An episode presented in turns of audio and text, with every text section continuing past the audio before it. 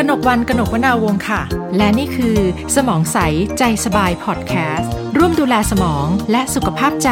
โดยศูนย์ดูแลภาวะสมองเสื่อมโรงพยาบาลจุฬาลงกรณ์สภากาชาดไทยต้อนรับเข้าสู่สมองใสใจสบายพอดแคสต์ค่ะคุณผู้ฟังคะใน EP นี้น่าจะเป็นประเด็นที่สนุกแล้วก็หลายคนสนใจแน่นอนนะคะเพราะว่าเราจะว่ากันด้วยเรื่องความต่างระหว่างหญิงชายค่ะมีคำกล่าวว่า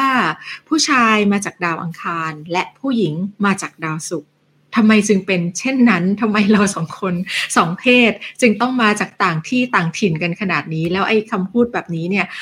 สะท้อนว่า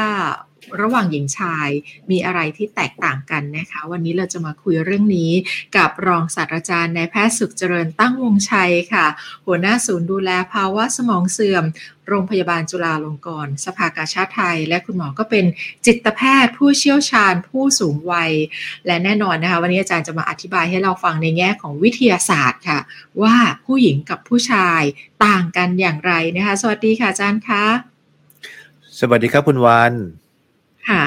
แล้วก็เหมาะเจาะมากเลยนะคะเพราะว่าวันนี้เราบันทึกเสียงพอดแคสต์กันเนี่ยก็เป็นการสนทนาระหว่างหญิงชายนะคะอาจารย์ทำไมถึงมีคำกล่าวว่าผู้ชายมาจากดาวอังคารผู้หญิงมาจากดาวศุกร์มันสะท้อนเรื่องความต่างของหญิงชายยังไงคะฟังเหมือนว่าทั้งผู้หญิงผู้ชายไม่มีใครมาจากโลกมนุษย์เลยนะครับ คนหนึ่งมาจากดาวอังคารเป็นมนุษย์ต่างดาวทั้งคู่ค่ะมันก็คงแปลว่าจริงๆมันชื่อหนังสือนะครับผู้ชายมาจากดาวอังคารผู้หญิงมาจากดาวศุกร์เนี่ยแสดงให้เห็นถึงวิธีการคิดวิธีการรับรู้วิธีการแสดงออกของผู้หญิงผู้ชายที่แตกต่างกันนะครับก็เป็นประเด็นหนึ่งที่ทำให้เหมือนคนสองคนนะครับโดยเฉพาะผู้หญิงผู้ชายก็ส่วนใหญ่ก็จะหมายถึงคู่ชีวิตนะครับที่หลายครั้งเนี่ยอยู่ด้วยกันแล้วเนี่ยมันเข้ากันได้น้อยลงเรื่อยๆนะครับไม่เห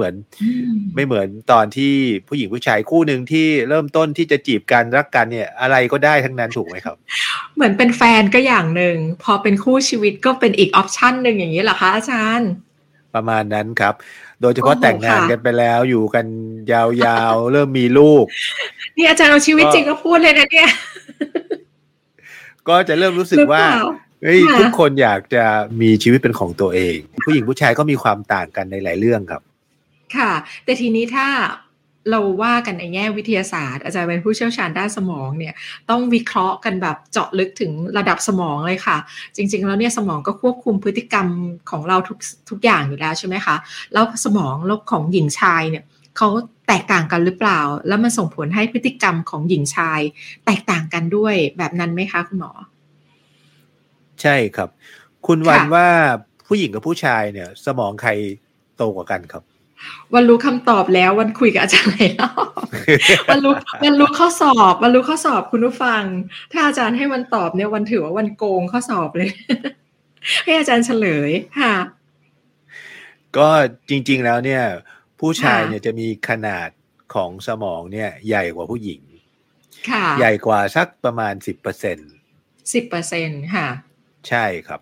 เพราะฉะนั้นเนี่ยใหญ่กว่าก็แปลว่าอาจจะมีน้ำหนักมากกว่านะครับความจริงอวัยวะในตัวของผู้ชายเนี่ยไม่ใช่แค่สมองนะครับส่วนอื่นๆเนี่ยมันจะเป็นยกตัวอย่างเช่นปอดหัวใจตับเนี่ยนะครับต่างๆเหล่านี้ก็มีขนาดโตกว่าผู้หญิง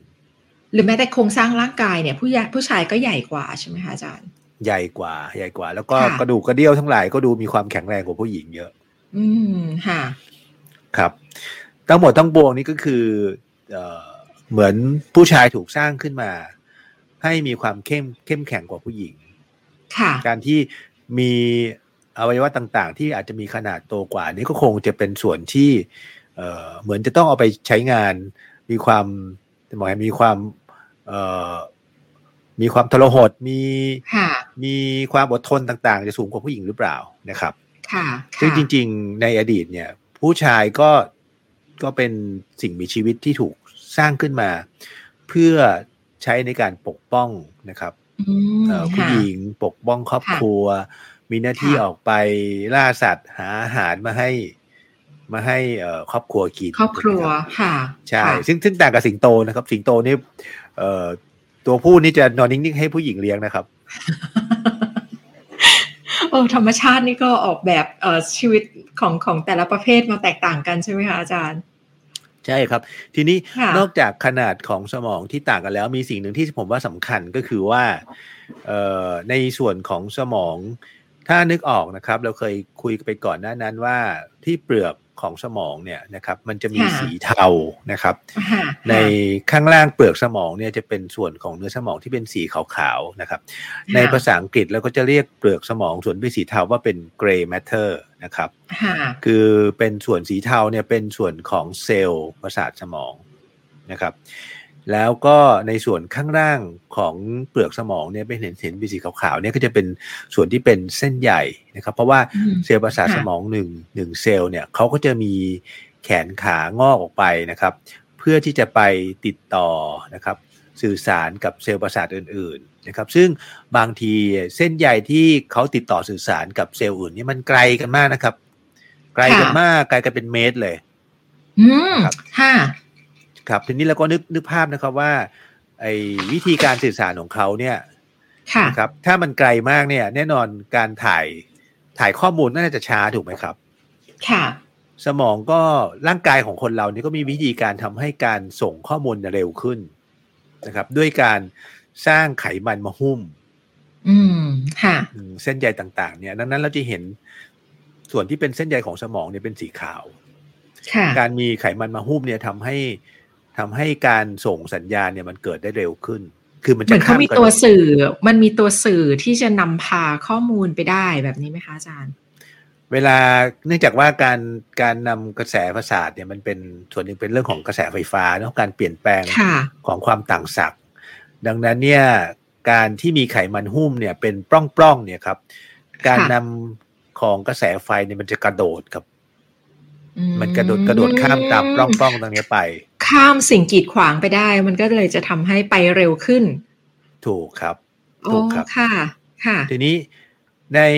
ผู้ชายเนี่ยก็พบว่ามีส่วนของเปลือกสมองเนี่ยดูจะมีมากกว่าผู้หญิงในขณะที่ในส่วนของเนื้อสมองที่เป็นสีขาวเนี่ยผู้หญิงมีมากกว่าผู้ชายอ๋อมันแปลว่าอะไรได้คะถ้าเกิดว่าทั้งสองเพศเนี่ยมีจุดเด่นจุดด้อยต่างกันคือมันก็เป็นตัวชี้นำในเรื่องของความสามารถของการทำงานของสมองกับหญิงกับชายนี่ต่างกันคือแนวโน้มเนี่ยผู้ชายเนี่ยมักจะใช้สมองนะครับในการทำหน้าที่ของเขาเรื่องใดเรื่องหนึ่งเนี่ยเฉพาะด้านใดด้านหนึ่งด้านเดียวซีกเดียวครับในขณะที่การทำงานของสมองผู้หญิงเนี่ยมีแนวโน้มที่จะมีการติดต่อสื่อสารกันระหว่างสมองซีกซ้ายและซีกขวาสองข้างร่วมกันอยู่ค่ะดังนั้นเนี่ยผู้หญิงก็เลยมักจะใช้สมองสองซีกมากกว่าผู้ชายซึ่งผู้ชายมักจะใช้สมองซีกเดียวนะครับแต่ว่าอย่างที่เราพอจะรู้กันมาว่าสมองซีกที่เป็นสมองเด่นก็คือสมองซีกซ้ายซึ่งควบคุมร่างกายซีกขวาเนี่ยก็จะเป็นสมองที่เกี่ยวข้องกับเรื่องของวิทยาศาสตร์เรื่องของข้อเท็จจริงนะครับส่วนสมองซีกขวาซึ่งก็จะเป็นสมองส่วนที่เกี่ยวข้องกับเรื่องของอารมณ์นะครับมีคนบอกว่าผู้ชายมักจะมาด้วยข้อเท็จจริงการใช้เหตุผลในขณะที่ผู้หญิงก็จะมีอารมณ์ความรู้สึกมากกว่าในเรื่องต่างๆคุณวันคิดว่าข้อมูลนี้จริงไม่จริงครับวันคิดว่ามีส่วนเยอะมากเลยค่ะอาจารย์เพราะว่าถ้าเราลองมาวิเคราะห์เอาเป็นอาชีพเลยนะคะอาจารย์อาชีพบางอาชีพเนี่ยก็คือจะเป็นอาชีพที่เหมือนจะเป็นเฉพาะผู้ชายอ่ะที่จะทำอาชีพนี้ใช่ไหมคะโดดเด่นเลยแต่บางอาชีพเนี่ยผู้หญิงก็จะทำได้ดีกว่าวันกำลังนึกถึงอย่างเช่นอาชีพแบบนักกฎหมายเนี่ยค่ะอาจารย์นักกฎหมายใช่ไหมคะวันรู้สึกว่าอาชีพนักกฎหมายเนี่ยส่วนใหญ่จะเป็นผู้ชายเพราะเป็นอาชีพที่เหมือนแบบว่ากันด้วยเรื่องของหลักการและเหตุผลใช่ไหมคะคือวันเนี่ยชอบมีคำพูดแบบออกประมาณแบบประชดประชันเล็กน้อยว่าเนี่ยประชากรส่วนใหญ่ของประเทศเราหรือของโลกเราเนี่ยส่วนใหญ่เป็นผู้หญิงแต่ทำไมคนออกกฎหมายเนี่ยผู้ชายล้วนเลยอะไรแบบนี้ค่ะอาจารย์เพราะว่าส่วนใหญ่นักกฎหมายเนี่ยเป็นผู้ชายใช่ไหมคะเพราะว่ากฎหมายส่วนหนึ่งก็เป็นเรื่องของการใช้ข้อเท็จจริงใช่ค่ะ ข้อเท็จจริงหลักการเหตุผลใช่ไหมคะจะไม่มีเรื่องอารมณ์เข้ามาเกี่ยวข้องค่ะใช่ครับค่ะครับขณะที่กำลังนั่งคิดเอ๊ะจะมีอาชีพอะไรนะที่ผู้หญิงเนี่ยโดดเด่นกว่าผู้ชายวันหนึ่งในนั้นก็เป็นอาชีพนักจัดรายการวิทยุว่าส่วนใหญ่จะเป็นผู้หญิงกำลังคิดอีกอาชีพหนึ่งที่ชัดเจนค่ะอาชีพพยาบาลเป็นผู้หญิงจะเป็นส่วนใหญ่ใช่ไหมคะคุณหมอค่ะใช่ครับเพราะว่าอาชีพนี้เป็นอาชีพที่ต้องขายบริการในส่วนของการใส่ใจรายละเอียดใช่การดูแลการเอาใจใส่นะครับเป็น nurturing nature ครับเป็นลักษณะที่ให้การดูแลประคบประงมเนี่ยเพราะฉะนั้นคนที่เป็นผู้หญิงก็จะทำหน้าที่ต่างๆตรงนี้ได้ดีกว่าผู้ชายค่ะมีความเป็นเพศแม่สูงใช่ไหมคะครับอันนั้นคือส่วนหนึ่งคือว่าผู้หญิงมาพร้อมกับความเป็นเพศแม่ค่ะใช่ไหมครับผู้ชายก็เป็นเพศพ่อซึ่งมีหน้าที่ในการออกไปหาอาหารนะครับหาเงินไปเลี้ยงครอบครัวเป็นเสาหลักครอบครัวประมาณนั้นก็จะมีทักษะชัดเจนคนละอย่างแต่ว่าก็จะเป็นสิ่งที่สะท้อนข้อมูลที่คุณหมอบอกเราได้นะคุณผู้ฟังว่าจริงๆผู้ชายเนี่ยก็จะเชี่ยวชาญการใช้สมอง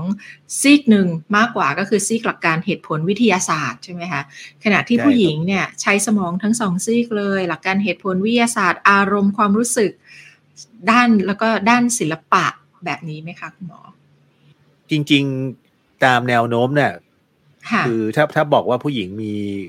มีความเซนซิทีฟมีความอ่อนไหวนะครับกับเรื่องของอารมณ์เนี่ยดูคล้ายๆกับว่าผู้หญิงน่าจะมีความสามารถในแง่ของศิลปะสูงถูกไหมครับค่ะจริงไหมครับคำพูดนี้แต่ส่วนใหญ่ศิลปินเป็นผู้ชายนะคุณหมอใช่ไหมคะนั่นแหละสิแต่ว่าก็จะมันขึ้นเลยกับศิลปะชนิดนั้นๆนะครับว่าประเภทด้วยใช่ใช่ใช่ผมยกตัวอย่างว่าถ้าเป็นภาพวาดก็ส่วนใหญ่เป็นผู้ชายเนาะค่ะถ้าเป็นบทประพันธ์ค่ะเป็นนิยายเป็นวรรณกรรมเราจะเห็นทั้งสองเพศผู้หญิงก็จะโดดเด่นคือมีที่มาอยู่นะครับเรื่องเนี้ยค่ะค่ะที่มาที่บอกว่าก็คือจริงๆสมองหญิงกับชายก็มีความแตกต่างนะครับนอกจากโครงสร้างที่ต่างกันที่ผมว่าขนาดเล็กขนาดใหญ่ความหนาของเปลือกสมองนะครับ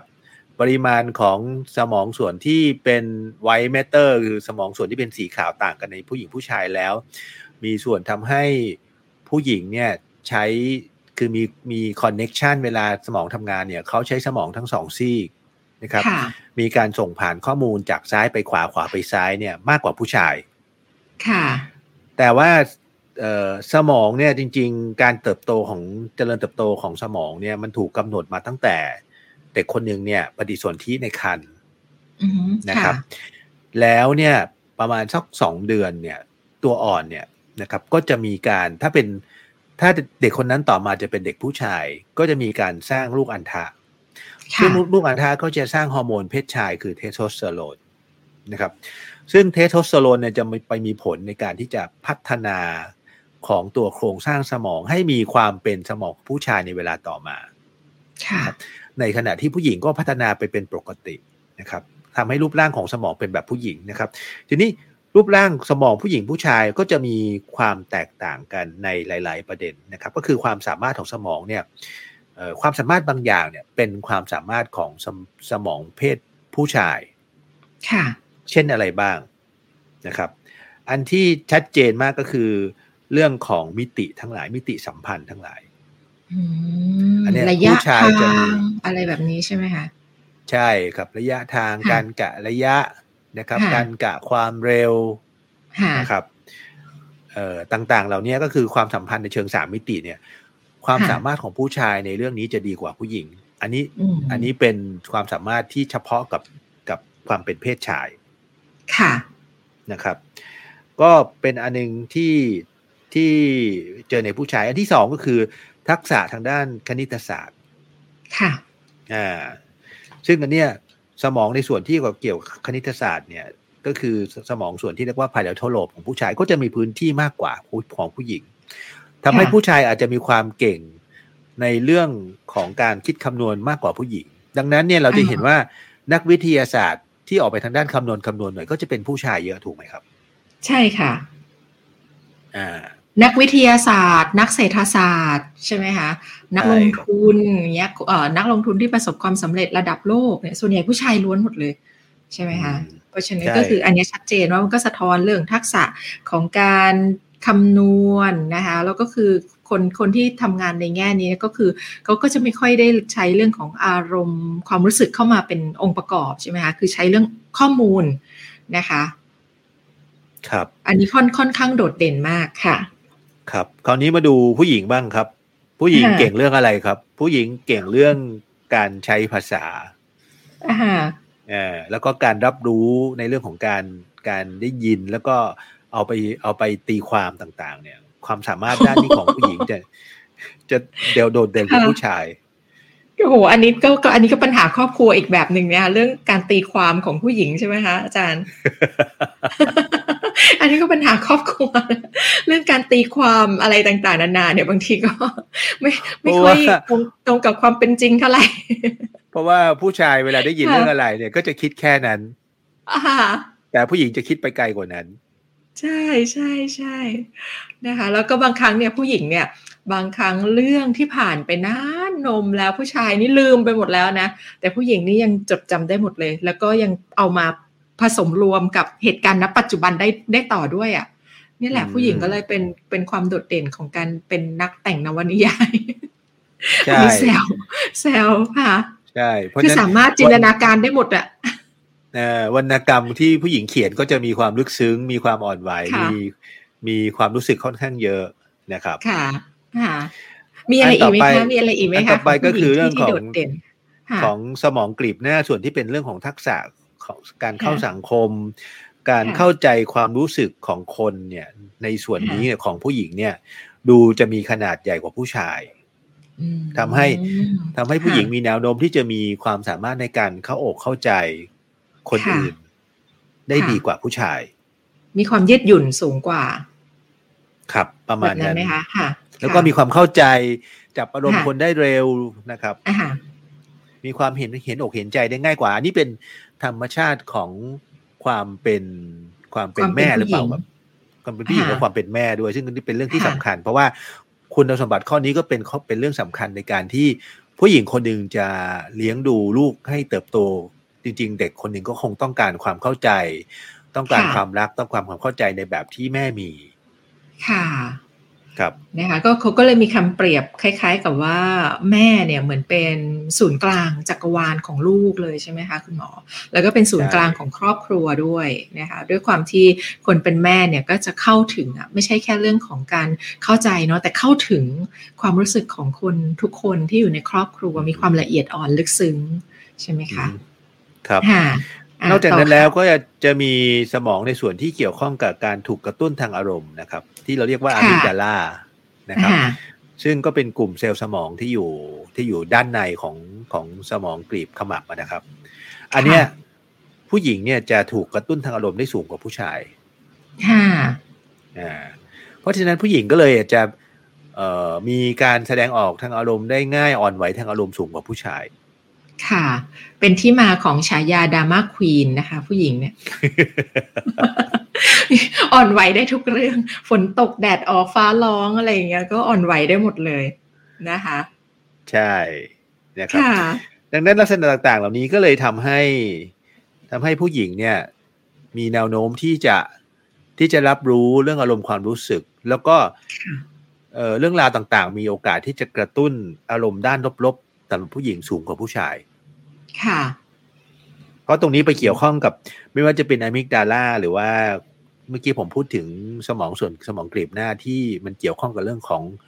ของการรับรู้ความรู้สึกการเข้าอกเข้าใจคนอื่นนอกจากตรงนั้นประเด็นนั้นแล้วเนี่ยยังทำให้ผู้หญิงเนี่ยมีแนวโน้มจะตอบสนองทางอารมณ์ในด้านลบที่สูงกว่าในผู้ชายนะครับแล้วก็การทำงานของระบบฮอร์โมนที่เป็นฮอร์โมนเกี่ยวข้องกับเรื่องของการตอบสนองต่อความเครียดนะครับที่เราเคยกล่าวกันในเรื่องของการหลั่งคอร์ติซอลที่เป็นฮอร์โมนความเครียดเนี่ยก็พบว่าในเมื่อสมองรับรู้ถึงสิ่งกระตุ้นทางอารมณ์ได้ง่ายเขาก็จะส่งสัญญาณไปยังต่อมหมวกไตมีการ สร้างคอร์ติซอลเนี่ยออกมาเนี่ยได้ง่ายได้อ่อนไหวกว่าในผู้ชายเยอะดังนั้นเนี่ยมันก็เลยทำให้มองเห็นว่าระบบชีวภาพในร่างกายของผู้หญิงเนี่ยจะอ่อนไหวกับความเครียดสูงกว่าผู้ชายเป็นที่มาว่าทำไมเราถึงพบเรื่องของภาวะซึมเศร้าเกิดในผู้หญิงมากกว่าในผู้ชายค่ะแล้วโรคทางสมองอื่นๆเนี่ยของผู้หญิงกับผู้ชายแตกต่างกันไหมคะอาจารย์แน่นอนครับก็คืออัลไซเมอร์ครับเอาค่ะผู้หญิงยังไงคะผู้หญิงมีโอกาสเป็นอัลไซเมอร์สูงกว่าผู้ชายครับด้วยความที่สมองเราถูกออกแบบมาแบบนี้หรือเปล่าคะอาจารย์ส่วนหนึ่งเป็นอย่างนั้นแต่ว่าด้วยความที่ความเป็นผู้หญิงเนี่ยสรีระการทำงานของร่างกายต่างๆเนี่ยขึ้นอยู่กับระดับฮอร์โมนเอสโตรเจนสูงมากเลยค่ะนะครับแล้วเอสโตรเจนเนี่ยมีผลกับการทำงานของสมองเยอะมากนะครับโดยเฉพาะสมองในที่ส่วนที่เกี่ยวข้องกับเรื่องของการควบคุมนะครับสมดุลต่างๆในร่างกายในสมองส่วนที่เรียกว่าฮิปโปแคมปัสนะครับแล้วก็ไปมีผลกับการทำงานของส่วนของฮิปโปแคมปัสนี่เป็นส่วนที่เกี่ยวข้องกับเรื่องของความจำนะครับส่วนเรื่องที่เป็นชุมสายในการควบคุมสมดุลร่างกายก็เป็นเรื่องของไฮโปทาลามัสนะครับซึ่งในกลุ่มเซลล์ประสาทสมองหลายที่ในสมองคนเราเนี่ยมีตัวรับฮอร์โมนเอสโตรเจนนะครับและเอสโตรเจนก็มีผลในการทำงานของสมองส่วนต่างๆเหล่านั้นนะครับทีนี้คุณวานอิเมจินนะครับว่าในผู้หญิงที่อยู่ในวัยสะพรั่งเนี่ยมีเอสโตรเจนเยอะแยะเนี่ยนะครับงั้นสมองในพื้นที่ต่างๆนะครับเขาก็จะทำงานได้อย่างค่อนข้างเป็นปกติถูกไหมครับวันหนึ่งวันดีคืนดีเนี่ยปรากฏว่ามีภาวะการพร่องเอสโตรเจนเพราะว่าผู้หญิงเข้าสู่วัยหมดประจำเดือนค่ะ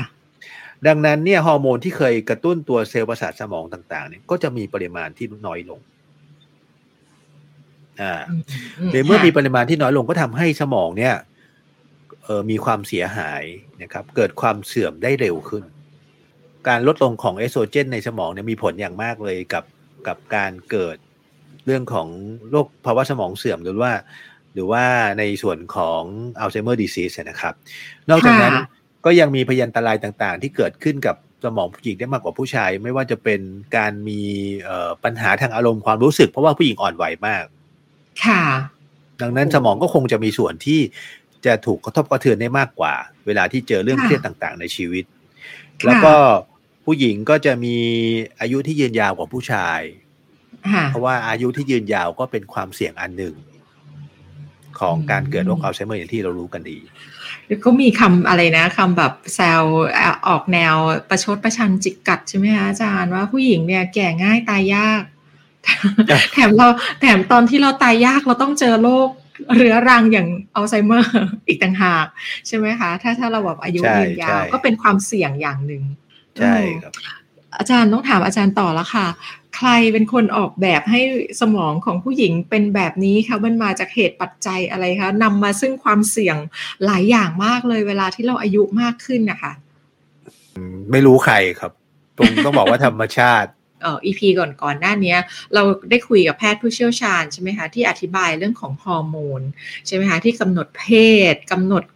ร่างกายของเราทั้งหมดเลยเนี่ยตัวฮอร์โมนเองก็มีผลกับสมองของหญิงชายที่ต่างกันด้วยไหมคะอาจารย์มีครับค่ะมีครับเพราะว่าคนอย่างที่ผมบอกว่าโครงสร้างต่างๆที่ต่างกันความสามารถต่างๆที่ต่างกันเนี่ยมันส่วนหนึ่งเกิดจากการเปลี่ยนแปลงของฮอร์โมนที่เกิดขึ้นตั้งแต่เป็นตัวอ่อนนะครับค่ะครับมันก็มีผลทำให้ความอ่อนไหวการทำงานต่างๆของสมองที่ต่างกันเพราะฉะนั้นเนี่ยถามว่าใครทำให้เกิดคงต้องกลับไปโทษโครโมโซมครับโอ้โหระดับลึกลงไปอีกโครโมโซมยีนฮอร์โมนอย่างนี้เลยไหมคะอาจารย์เพราะว่าโครโมโซมเพศเนี่ยโครโมโซมคู่ที่23เนี่ยคงทราบใช่ไหมครับว่าจริงๆหญิงกับชายไม่เหมือนกันเนาะค่ะเป็น XX กับ XY ค่ะและนี่คือที่มาของความแตกต่างครับ ค่ะธรรมชาตินี่ออกแบบว่าล็อกสเปคมากเลยนะแล้วถ้าเราเกิดเราเป็นผู้หญิงเนี่ยเราจะต้องมีโครโมโซมแบบนี้เราจะมียีนแบบนี้มีฮอร์โมนใช่ไหมคะแบบนี้แล้วก็ทุกอย่างก็จะส่งผลกับอวัยวะทุกจุดในร่างกายรวมถึงสมองของเราด้วยใช่ไหมคะโอ้โหอันนี้เห็นภาพเลยค่ะอาจารย์อธิบายแบบเป็นวิทยาศาสตร์ได้หมดเลยทีนี้ในเมื่อเรามีข้อจำกัดมาแบบนี้ทั้งสองเพศนะคะหญิงชายแตกต่างกันนะคะทีนี้เราควรจะมีวิธีการปรับตัวยังไงท่ามกลางความแตกต่างค่ะอาจารย์คือผมเข้าใจว่าโครงสร้างที่ต่างกันความสามารถที่ต่างกันเนี่ยมันเป็นสิ่งหนึ่งที่ทำให้ดำรงเผ่าพันธุ์ความเป็นมนุษย์ได้จนกระทั่งทุกวันนี้เพราะว่าความสามารถที่ต่างกันยีนที่ต่างกันนำไปสู่ความสามารถที่ต่างกันนำไปสู่สภาพอารมณ์ความรู้สึกต่างๆที่ต่างกันแล้วก็เป็นตัวกำหนดบทบาทในสังคมที่ต่างกันถูกไหมครับอย่างที่ผมเรียนไปก่อนหน้านั้นว่าเพศชายถูกสร้างขึ้นมาเพื่อปกป้องเพื่อป้องกันเพื่อการอยู่รอดในส่วนของการไปทำมาหากินเป็นเสาหลักของครอบครัวในขณะที่ผู้หญิงเนี่ยถูกสร้างขึ้นมาเป็นเพศที่ให้กำเนิดลูกให้กำเนิดเผ่าพันธุ์ของมนุษย์แล้วก็ให้การเลี้ยงดูลูกที่ให้กำเนิดดังนั้นมันเหมือนกับว่าด้วยลักษณะต่างๆตรงนี้เนี่ยมันมีแนวคิดทางสังคมวัฒนธรรมมันเป็นตัวกำหนดเนาะทำให้ผู้หญิงกับผู้ชายเนี่ยมีความไม่เท่าเทียมมาตั้งแต่ไหนแต่ไรโดยเฉพาะในอดีตเราจะเห็นว่าหลายๆอย่างเนี่ยในเรื่องของการเป็นผู้นำนะครับในเรื่องของอะไรที่เป็นนำหน้าเนี่ยส่วนใหญ่จะเป็นเพศชายเป็นคนนำหน้าก่อนถูกไหมครับผู้หญิงก็จะเก็บไว้ข้างหลัง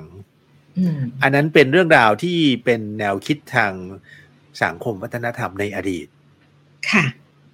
แต่ว่าโลกปัจจุบันมันเปลี่ยนไปแล้วถูกไหมครับแม้ว่าจะมีความแตกต่างความเข้มแข็งความสามารถต่างๆที่ต่างกันเนี่ยแต่ว่าผมเข้าใจว่าหญิงกับชายอาจจะไม่ได้ผู้ชายจะไม่ได้ฉลาดกว่าผู้หญิงหรือไม่ได้เก่งกว่าผู้หญิงแต่ว่าด้วยบทบาททางฐานะภาพของสังคมให้ผู้หญิงเนี่ยเข้าไปมีบทบาทในเรื่องต่างๆได้ไม่เท่ากับผู้ชายเป็นที่มาของแนวคิดสมัยใหม่ที่ส่งเสริมให้ผู้หญิงผู้ชายมีความเท่าเทียมกันเท่าเทียมกันค่ะใช่ครับดังนั้นเนี่ยก่อนอื่นผมคิดว่าการปรับตัวคงต้องยอมรับในความแตกต่างแต่ความแตกต่างที่ธรรมชาติให้มาก่อนค่ะนะครับแล้วก็ยอมรับในความแตกต่างแล้วก็ยอมรับว่าจริงๆแล้วแม้ว่าความสามารถที่ต่างกันเดิมเนี่ยมันเอาไว้เซิร์ฟ